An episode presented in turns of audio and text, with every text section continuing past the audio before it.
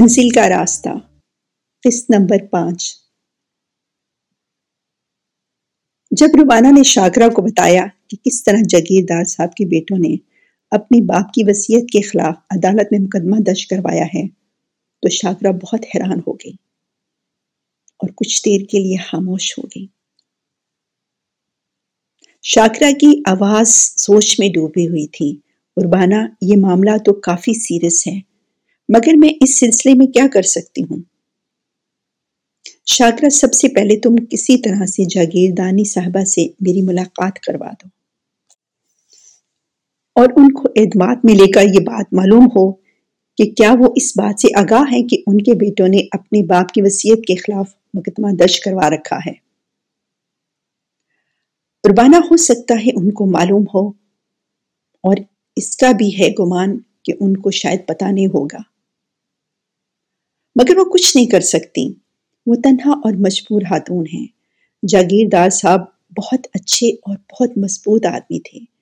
جاگیردانی کو انہوں نے بہت عزت اور مقام دے رکھا تھا۔ جب تک ان کی زندگی تھی جاگیردانی واقعی کسی ملکہ کی طرح بہت شان سے زندگی گزار رہی تھیں۔ وہ خود بھی بہت سمجھدار ہاتون ہیں، مگر سر کے سائیں کی عدم موجودگی میں وہ بالکل تنہا اور کمزور پڑ گئی ہیں۔ اور اس بات کا احساس کافی حد تک اب کوٹ والوں کو بھی ہے۔ شاکرا نے کافی تفصیل سے ربانہ کو بتایا۔ اچھا شاکرا تم ایسا کر سکتی ہو کہ میری ملاقات کسی طرح سے جلدی سے جاگیردانی صاحبہ سے کروا دو، مگر کسی کو پتہ نہ چلے۔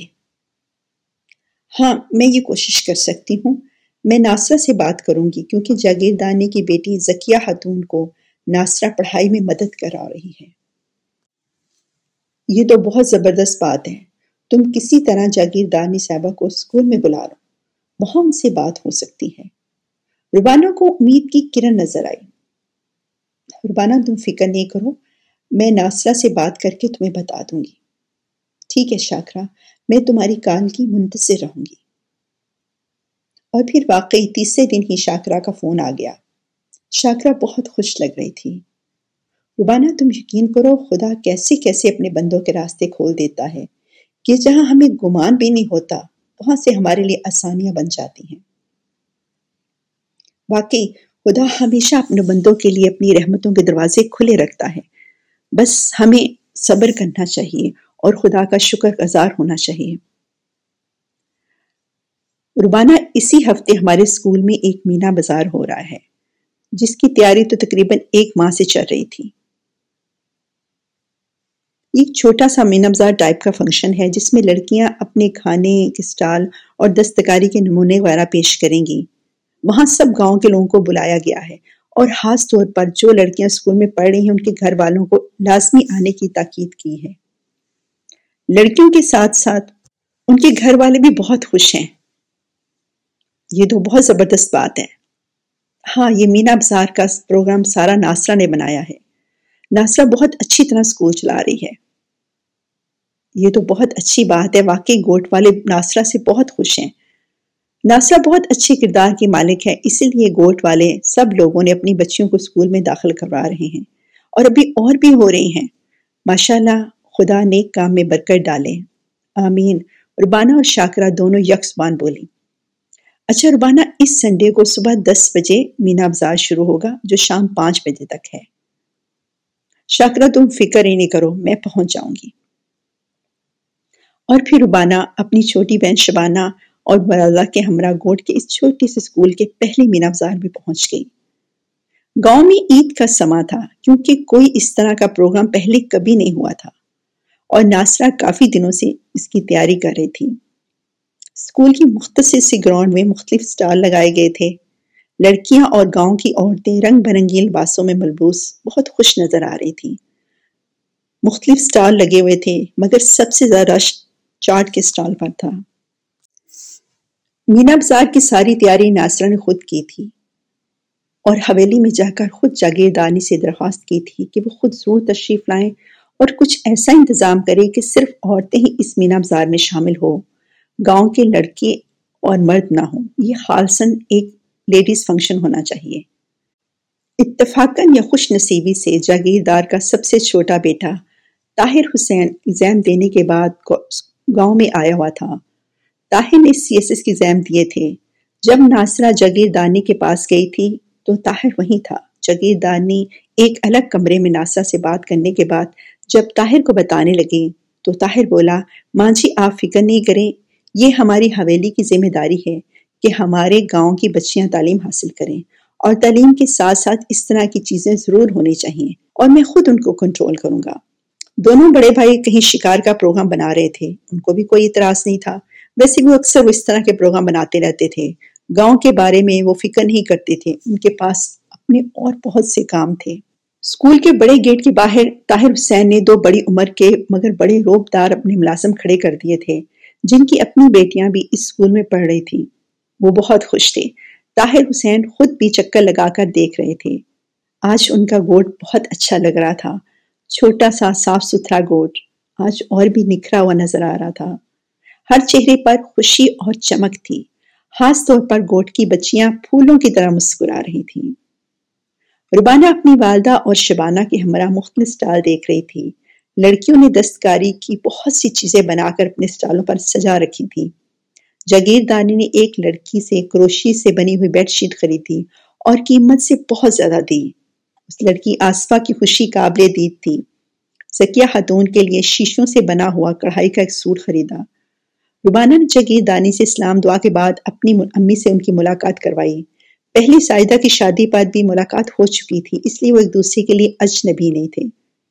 جگیر دانی آج کافی خوش تھی۔ زکیہ خاتون بھی بہت پرجوش نظر آ رہی تھی۔ زکیہ خاتون نے بھی اپنی کلاس فیلو کے ساتھ ایک چھوٹا سا سٹال لگایا ہوا تھا۔ ربانہ نے بھی جاگیر دانی کے ہمراہ سٹال سے لے کر مٹن پلاؤ کھایا۔ واقعی بہت ذائقے دار تھا۔ جگیردانی آپ کو یہ پروگرام کیسا لگ رہا ہے؟ یقیناً آپ کے گوٹ میں یہ پہلا موقع ہے کہ لڑکیوں کے اسکول میں مینا بازار لگا ہو۔ ربانہ نے بات شروع کرنے کے لیے تمہید باندھی۔ مجھے بہت خوشی ہوئی ہے کہ ہمارے گوٹ میں اتنا اچھا پروگرام ہو رہا ہے۔ آج جگیر داس صاحب حیات ہوتے تو ان کی خوشی مجھ سے دگنی ہوتی۔ بالکل یہ پودا تو انہوں نے لگایا ہے اور ان کا احسان ہے مجھ پر۔ ناصرہ بھی پاس ہی کھڑی تھی۔ ناصرہ بیٹی، یہ تمہاری ہمت اور محنت کا انعام ہے۔ ورنہ آج تک یہ خواب ہی رہا تھا۔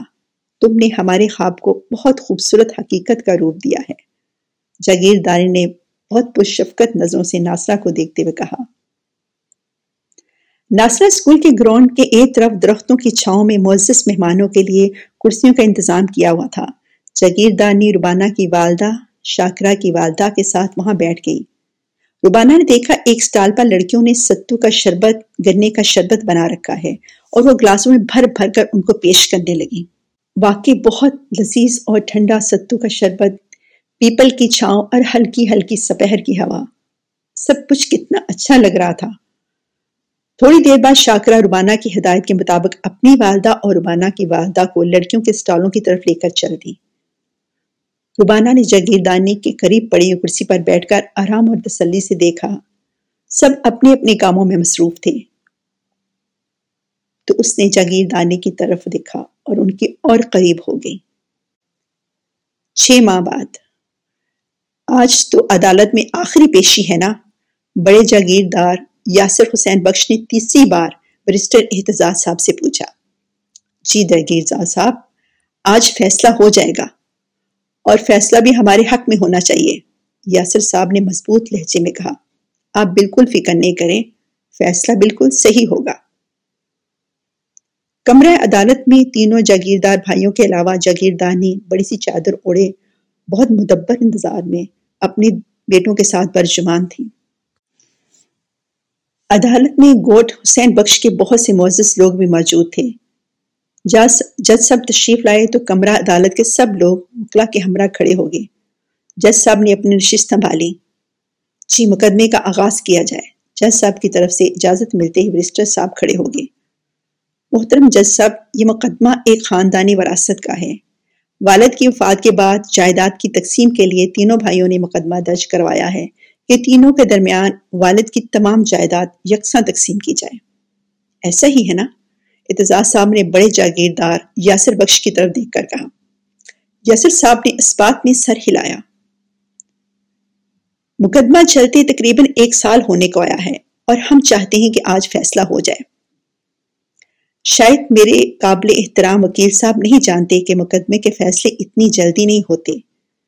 دفاعی وکیل شاہد اقبال نے مسکراتے ہوئے احتجاج صاحب کی بات کاٹی۔ بالکل درست فرمایا، مگر یہ بالکل سیدھا سا گھریلو مسئلہ تھا جس کو قانونی طور پر حل ہونا تھا۔ اس لیے آج عدالت میں اس کے سارے مدعین حاضر ہیں۔ پھر ایک ایک کر کے تینوں بھائی گواہی دینے آئے کہ والد کی جائیداد میں وہ بالکل شرعی طریقے سے حصے دار ہیں۔ اور ان کی والدہ جو اب اس گھرانے کی سربراہ ہیں، وہ خود فیصلہ کریں گی اور ان سب بھائیوں کو والدہ کا فیصلہ منصور ہوگا۔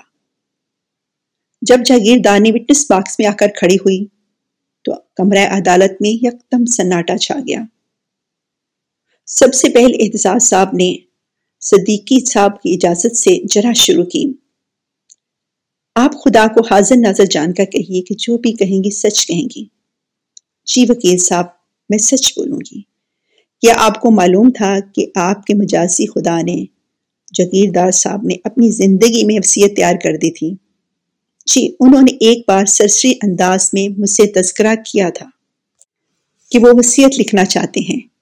میں نے ان کی کسی بھی بات پر کبھی بھی اختلاف نہیں کیا تھا۔ اس لیے جب انہوں نے وصیت تیار کی تو ان کے کہنے کے باوجود بھی میں نے وصیت نہیں سنی۔ مجھے معلوم تھا کہ بڑے جاگیردار صاحب بہت انصاف پسند اور نیک انسان ہیں۔ وہ کسی کی بھی حل تلفی نہیں کریں گے۔ اس کا مطلب ہے کہ وصیت کی تفصیلات آپ کو ان کی وفات کے بعد معلوم ہوئی۔ اعتزاز صاحب کا سوال تھا۔ جی بالکل، اور میں ان کی وصیت کا پورا احترام کرتی ہوں۔ آپ جانتی ہیں کہ وصیت میں بالکل شرعی طریقے سے ساری جائیداد کی تقسیم کی گئی ہے۔ جی مجھے پتا ہے۔ مگر اب آپ کے بیٹے چاہتے ہیں کہ ساری جائیداد ان کے درمیان مساوی تقسیم ہو اور زکیہ خاتون جو کہ جگیر صاحب کی اکلوتی بیٹی ہے اس کو حصہ نہ ملے۔ نہیں وکیل صاحب، یہ بات نہیں۔ میرے بیٹے بہت سمجھدار اور عقل مند ہیں اور مجھے اپنے تینوں بیٹے ایک جیسے عزیز ہیں۔ اور والد کی جائیداد پر ان کا پہلا حق ہے۔ میں خود چاہتی ہوں کہ جتنا میرا حصہ ہے، وہ صرف مجھے ملے اور باقی ساری جائیداد میرے تینوں بیٹوں میں مساوی تقسیم ہو۔ معاف کیجیے گا وسیع میں تو ذکیہ خاتون کا بھی حصہ ہے۔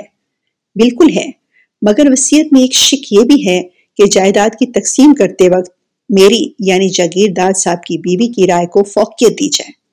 بالکل، یہ نوٹ وسیعت کے آخر پر لکھا ہوا ہے اور جاگیردار صاحب کی دقت اور انگوٹھا دونوں موجود ہیں۔ جی میری عدالت سے دراز ہے کہ میرے خامد کی ساری جائیداد میرے تینوں بیٹوں میں مساوی تقسیم ہو اور وہ جائیداد جو میرے نام ہے، وہ ایک بیوہ کی حیثیت سے مجھے حاصل ہو۔ وہ میرے بعد ہی نہیں، بلکہ میری زندگی میں ہی ذکیہ کو ملے گی۔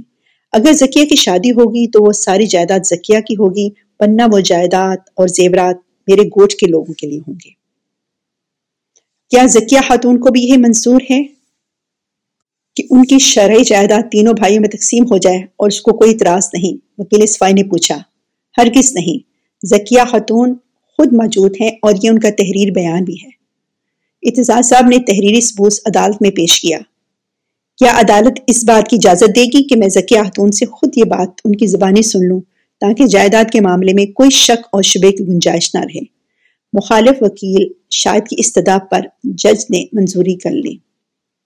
ذکیہ خاتون ایک بہت بڑی کالے رنگ کی چادر میں اپنے آپ کو لپیٹے ہوئے وٹنس باکس میں داخل ہوئی وکیل کے پوچھنے پر اپنا نام بہت نرم اور مضبوط لہجے میں بتایا اور کہا، مجھے اپنی ماں کا فیصلہ منظور ہے اور میں اپنی مرضی سے اپنی جائیداد کا حصہ اپنے بھائیوں کو دینا چاہتی ہوں کیونکہ میرے بھائی میرے لیے میرے والد کا درجہ رکھتے ہیں۔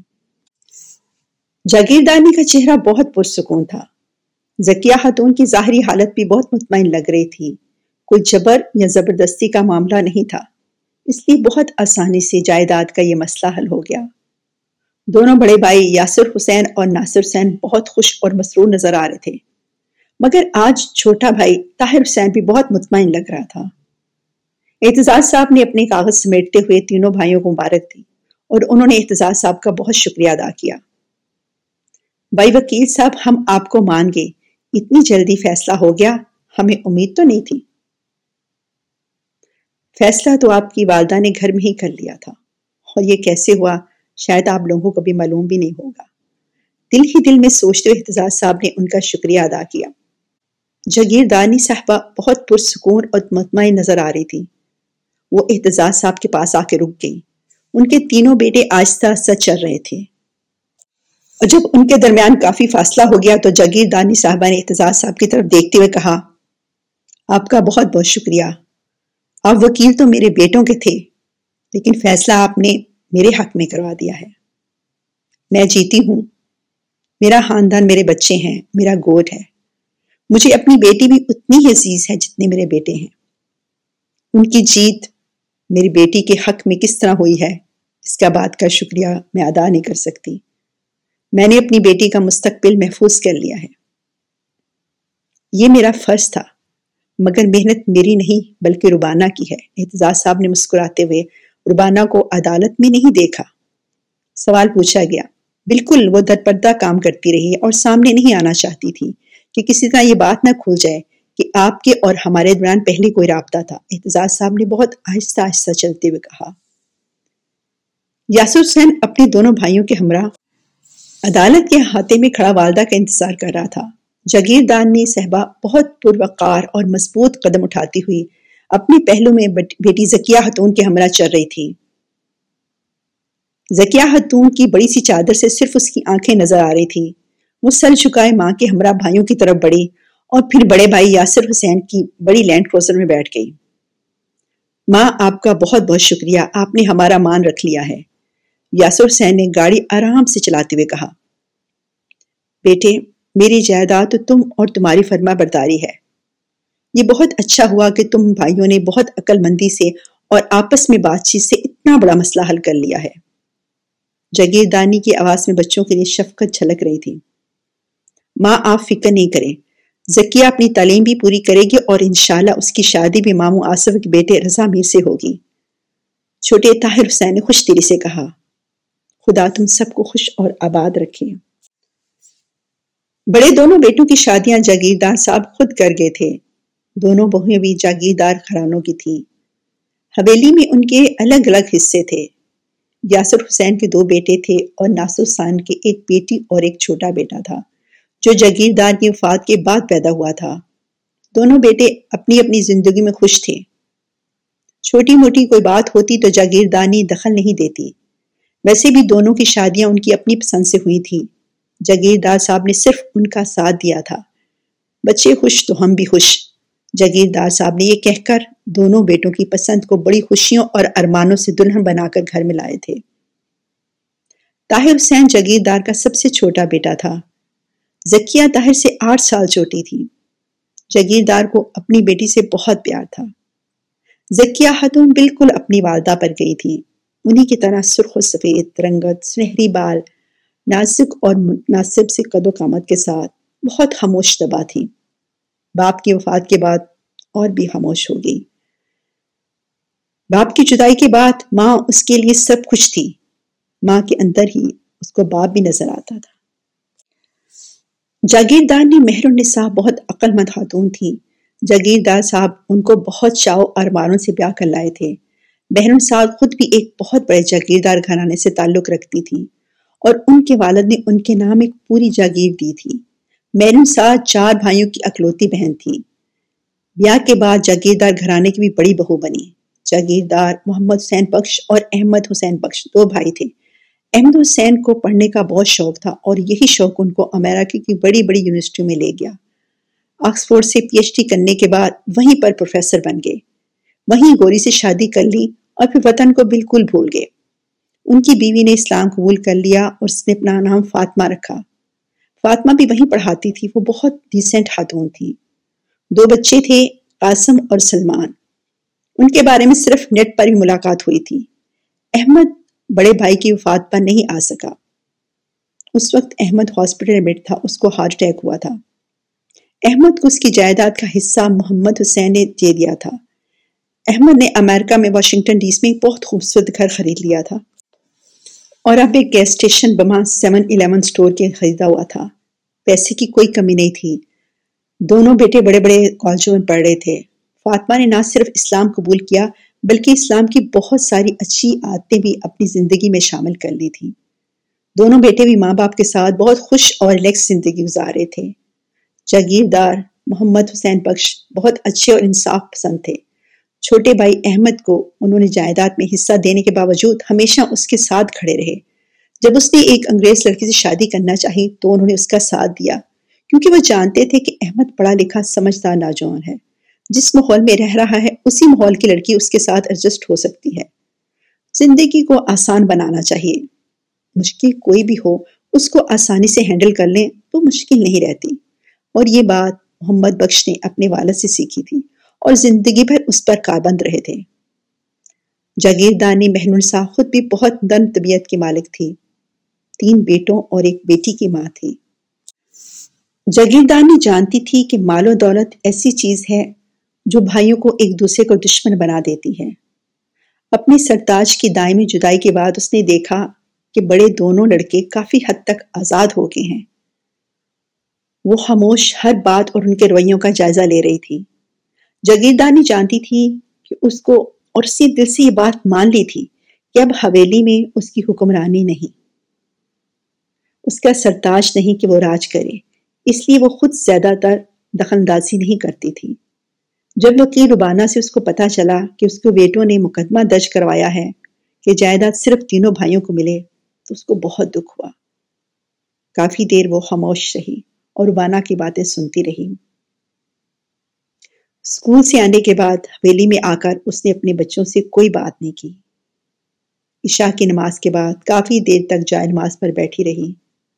اس کی بچپن سے عادت تھی، کوئی بات پریشان کرتی تو فوراً اللہ سے رجوع کرتی، نماز پڑھتی اور قرآن کی تلاوت کرتی۔ ہمارے پیغمبر حضرت محمد مصطفیٰ صلی اللہ علیہ وسلم بھی یہی کرتے تھے اور امت کے لیے بھی یہ روایت چھوڑ کر گئے تھے کہ ہر معاملے میں خدا پر بھروسہ کرو۔ خدا کوئی نہ کوئی رستہ نکال دیتا ہے۔ اور پھر واقعی خدا نے اس کے دل میں بہت ہی آسان اور بہت بہتر رستہ خود بخود ڈال دیا۔ خدا کو دل سے پکارا جائے تو اس کی رحمت اور کرم بارش کی طرح برسنا شروع ہو جاتی ہے۔ دوسرے دن صبح ہی جاگیردار صاحب کے پرانے حساب کتاب رکھنے والے منشی کریم بھائی زمینوں کا حساب لے کر آگے وہ حسب روایت جاگیردانی کے پاس آئے۔ اور جاگیردار کی وفات کے بعد جاگیردانی بیٹوں یاسر حسین اور ناصر حسین کو بھی ہمیشہ بلا لیتی تھی۔ بڑے کمرے میں جو جاگیردار صاحب کا کتب خانہ تھا، وہاں سب جمع تھے۔ طاہر حسین ایک بار وہاں بیٹھا تھا، ورنہ وہ اس معاملات سے اس کو کوئی دلچسپی نہیں تھی۔ اس کو صرف اپنی تعلیم سے سروکار تھا۔